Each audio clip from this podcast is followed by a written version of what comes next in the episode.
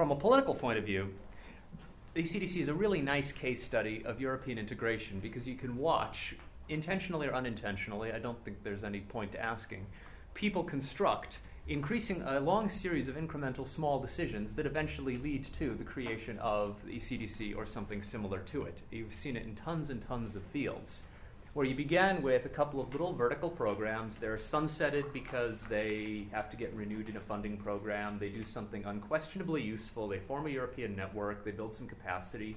It's really hard to argue that these are bad things. They multiply. In this case, we get more and more disease specific programs. We get Eurosurveillance. And then you start to say, actually, this is not very efficient use of resources. It's not an efficient use of resources in that most things are not well done by time limited, grant dependent programs with voluntary secretariats spread all over a continent. And it's not efficient in that what if a disease comes up for which we don't happen to have a network going? You know, what if, what if SARS happens? By the time you put EuroSARS network into a funding plan, we could all be dead, you know. So you create, you can call it salami slicing techniques, but you essentially create a presumption that now the efficient thing to do is to create some sort of a European Center for the activity. And this is always done in the European Union through networks. You can think of a lot of reasons for that. Now, I would say the politics, therefore, were shaping up that it was not that hard for somebody who was looking for a solution to the problem to say that the next step from all this infrastructure that was built that was in this kind of structurally unstable position was to do something permanent. The problem sort of was anthrax, definitely was SARS. Uh, I don't think there's any indicator by which you can say that SARS and anthrax didn't constitute a public health problem worth solving. So I'll skip over that. And the policy debate, which is where actually people got most heated, and when I tried to retrace it, which is of what were the set of alternatives that were available. And as I can figure it out broadly, there were three, apart from a French fantasist who wanted to have an enormous research agency that he called CDC. One was people who thought the networks were working pretty well and they should be strengthened and be made more permanent, but not create any kind of a job title that I'm the European coordinator for these things. And there were a couple of evaluations by leading academics with bases in the member states that said this is actually the way it ought to be. Um, in a sense, they were evaluating, if not themselves, at least their friends, and they thought they were doing a pretty good job. A second constituency, as far as I can tell, was people who wanted an agency, and the third constituency was people who wanted the commission to do it. And usually, the rule of thumb with European agencies is that you tend to create them precisely because you want to have something where you can constrain what they do. Because the Commission is not the world's easiest thing to constrain. It's a real government, essentially. It's a large generalist organization with budgets and effects on the agenda and so forth. So, a lot of European agencies you create when you have something that's technical because then you can cut quite specific deals as to how much autonomy and power they get. Because if you give it to the Commission, you get high autonomy and you get high power. Um, if the Commission didn't have those characteristics, we wouldn't have the EU today. Now, European agencies, Googling ECDC is the most depressing thing you could ever do intellectually because what you find is a stream of really, really bad articles applying badly American political science that is not all that good because they confuse the study of agencies with exercises in quite sterile principal agent theory. But they have a pretty universal conclusion, which is that European Union agencies are weak. They have delegation problems. They are written very, very tightly. Uh, the ECDC has got a pretty high level of autonomy, but that's presumably because it's it would have a real challenge to come up with a way to actually hurt somebody. It can't give that many people orders. This is where I would have used the slide had I had one, because people talk about the ECDC is an analog to CDC in Atlanta. I would have put up two pictures of the buildings. We've seen multiple shots of the cute little palace in Sweden. Gorgeous. Yeah. Whereas CDC in Atlanta looks basically like if Norman Foster teamed up with Fritz Lang and was given sort of authority to design many square miles full of buildings to do things like house smallpox. If you prefer harder numbers, then uh, there's a lovely shot on Wikipedia that comes up instantly of a CDC at dusk, and it really looks very ominous. If you prefer harder numbers, they've got 15,000 employees, ECDC has 150. we're not talking about the same kind of organization here. And therefore, thinking about how these 150 people can get anything done, I brought in a second theory, which comes from actually the study of how American agencies get the glamour and authority and power that they are much admired for in certain circles.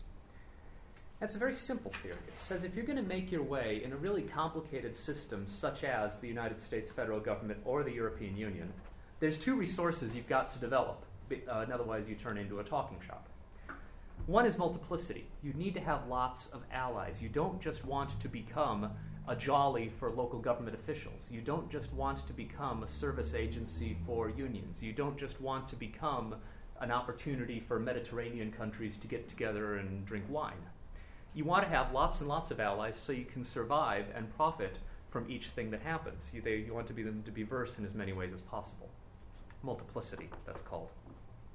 The other attribute you want as an organization is you want uniqueness. You want your advice to be special. You want your advice to be something that you can't that the politicians can't get anywhere else. Now, if you think about this, this is useful for a couple of reasons.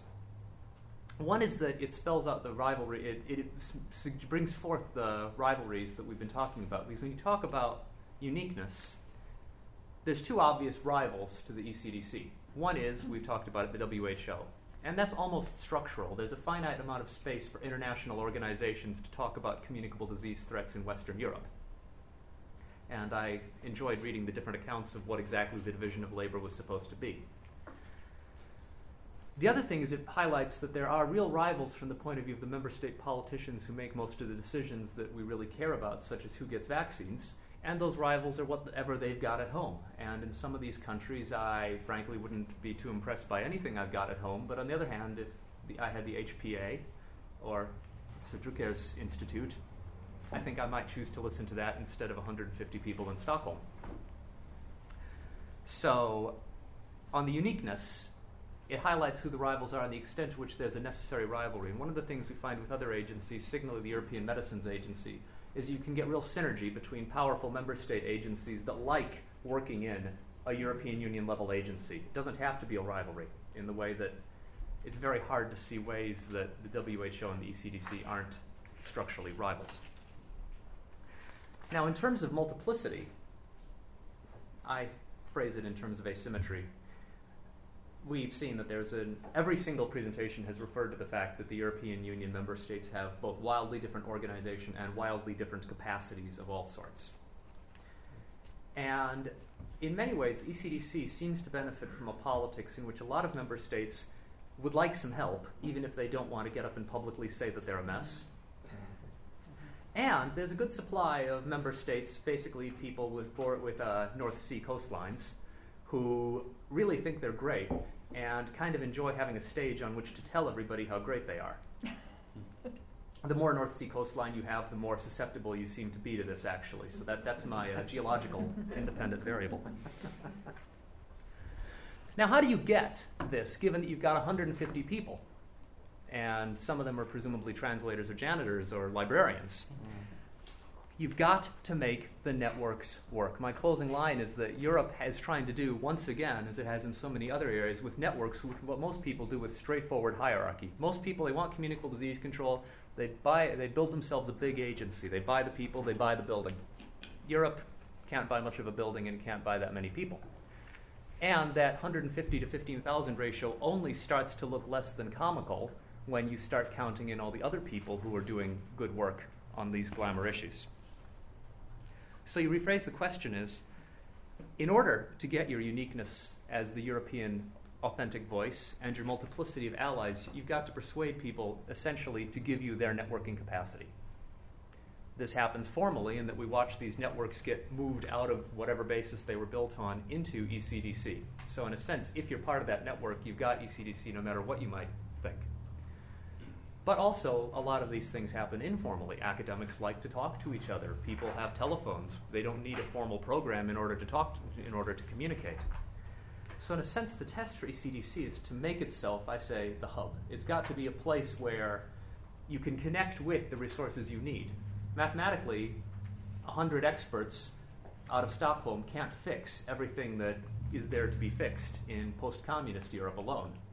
But on the other hand, they can be a very, very good hub in which to plug the Eastern Europeans, especially, into the networks of people who can supply whatever it is they want. I'd say by and large, the ECDC is explicitly pursuing this strategy essentially of trying to position itself in pre existing networks, of trying to add members to those networks, you know, fishing people up from countries that have no capacity on a given issue, and over time of multiplying those networks. And so I think that points us to what it will take to make ECDC a success as against one of the various not very useful things that governments create over time, which putter along and tend to degenerate into expense account jollies. Basically, the extent to which it can get people to want to share data and work through the ECDC more than they're actually obliged to do by the regulation governing the agency. The extent to which it can deliver all of this capacity and all the things that get asked of it, especially by people who confuse it with CDC, depends on the extent to which it can really truly make people who command the resources across the continent want to share those resources and the extent to which it can trigger mechanisms that build those resources. And that's my final point, which is in political science and the world, and especially bureaucratic politics, and especially the sometimes juvenile politics between international organizations, we talk about wielding power. Who gets to wield the amount of power that exists? And that's very much the tone of a lot of the things you read about the WHO and the ECDC is there's a finite amount of power, who gets it? And that ignores the much more impressive political skill, which is creating power, which is adding to the sum total of power that there is.